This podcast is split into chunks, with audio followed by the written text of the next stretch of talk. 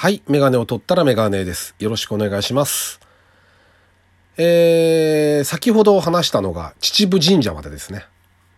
で、えっ、と、ま あ、の、もしかしたらこれ、後編にしようと思ったんですけど、後編になるかわかんないです。中かもしれないです。秩父アニメ3部作じゃないですけど、僕の、こう、おじさん一人旅3部作になる可能性もちょっとあるので、あのーまあ、なるべく話せることは丁寧に話したいな。やっぱ、あ、ちょっと慌てちゃうんで、やりたいなと思ってます。はい。えー、先ほどの続きです。ラジオにメガネ始めたいと思います。よろしくお願いします。はい。えー、で、先ほどですね、秩父神社に行った話をしたんですね。結構街中で。まあ、車の通りも多くて。で、まあ、素晴らしい神社でしたけどね、もちろんもう、あの、ここもでも結構年齢層がやっぱり高くて、あの、やっぱ、ああいうのを分かる年に僕もなってきたんだなっていうのが思いましたよね。うん。若い人も、まあ、ぽちぽちいましたけど、やっぱり年齢層が高い人が多いですよね。全体的に。あと外国の方が多かったですね。あの岩畳は。多分中国だと思うんですけど、で、あ、そう、それは話そうと思って、は、さっき話せなかったんですけど、その岩畳は、やっぱりあの、この間の台風で、かなり土が乗っかっちゃったみたいですね。水が、傘が増えて、荒川の。で、消防かなんかを呼んで、こう、ポンプ車かなんかで水を、水でこう、泥を洗い流したって岩畳の上の、石の上の。っていう話を、解説の人みたいな人が大勢の人に話してるのを、あの、横で黙って聞いてましたね。盗み聞きっていうと、あの、すごい聞こえが悪い。盗むとかも嫌なので、えっと、聞こえちゃったんですよね、だからね。仕方ないですよね。すげえなまってるなと思いましたけどね。秩父の人ってこんななま、そう、解説の人がそうなのかわかんないですけど、ちょいちょいこう、なんかそういうなまってる登場人物が現れるんですね。あれ、ななんなんだろうなと思って聞いてたんですけど。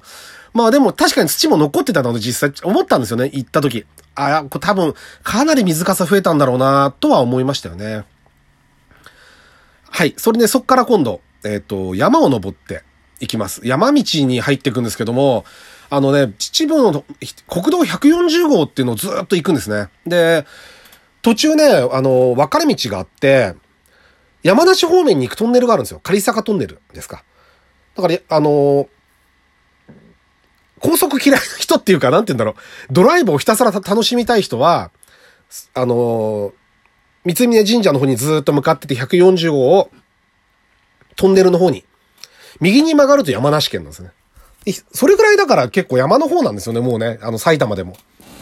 で、その、左に曲がると三峯神社みたいな感じでずーっと登っていくんです。ひたすら登ってって、で、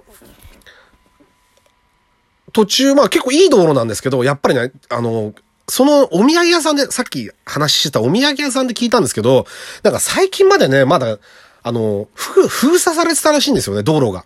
それもやっぱり台風の影響で、あの、落石かなんかがあって、その140号がまだ使えなくて、で、つい1ヶ月ぐらいって言ったかなぐらい前に、やっと通れるようになったと。だから、お客さんちょうど良かったですねって言われて、あ、そうなんですかって。たら、確かにね、片側交互通行だったり、あと途中途中で工事してましたね。あのー、土砂とかが道路に流れてるやつを。なので、まだ完全復旧ではない感じでした。だから土日なんか行ったらかなり混むんじゃないですかね。で、結構な山道なんですよ。ずっと。ずっと登っていくんですけど、あのー、道がこう、いいんですけど、いいわゆる僕が若い頃は、うんと、なんて言えばいいんだろうな。夜中に来てたんで、夜中に来てたわけですよ。景色とかじゃないんで、もう車の山登りなんで、夜中に来てたんで、景色が全然わかんないですけど、ダムに来た時に手前にダムがあるんですよ。あのー、三峯神社にいよいよ登りますよっていう最後の曲がり角の手前がダムになってて、そこの駐車場を見て ちょっと思い出しましたね。あ、ここで休憩して、したことあるなとかって。うん。20、20年、25年ぐらい前の思い出ですよね。だからね。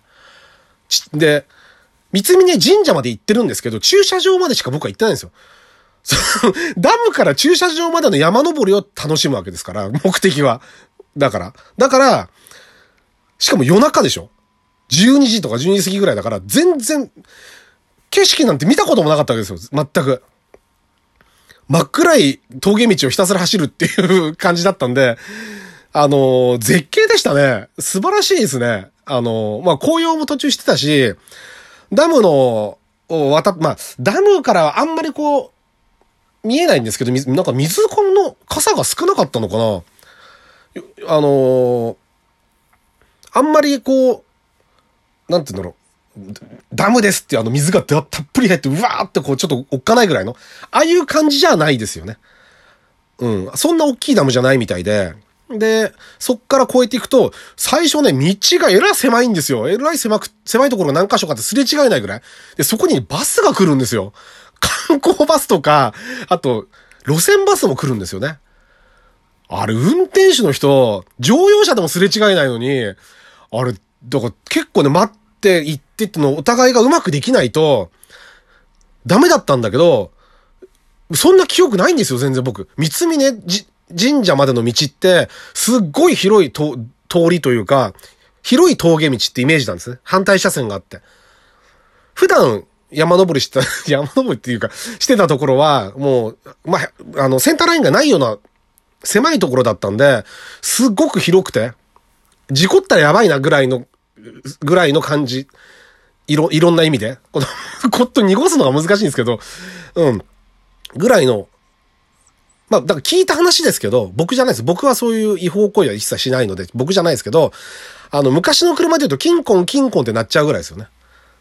これがわかる方がどれくらいいるかわかんないですけど、速度制限じゃないですけど、リミッターじゃないんだけど、あの、スピード出てるよっていうと、キンコン、キンコンってこう昔の車になったの。86とかなったんですよね。あれが鳴るって話は聞いたことがあるようなないような感じはしましたよね。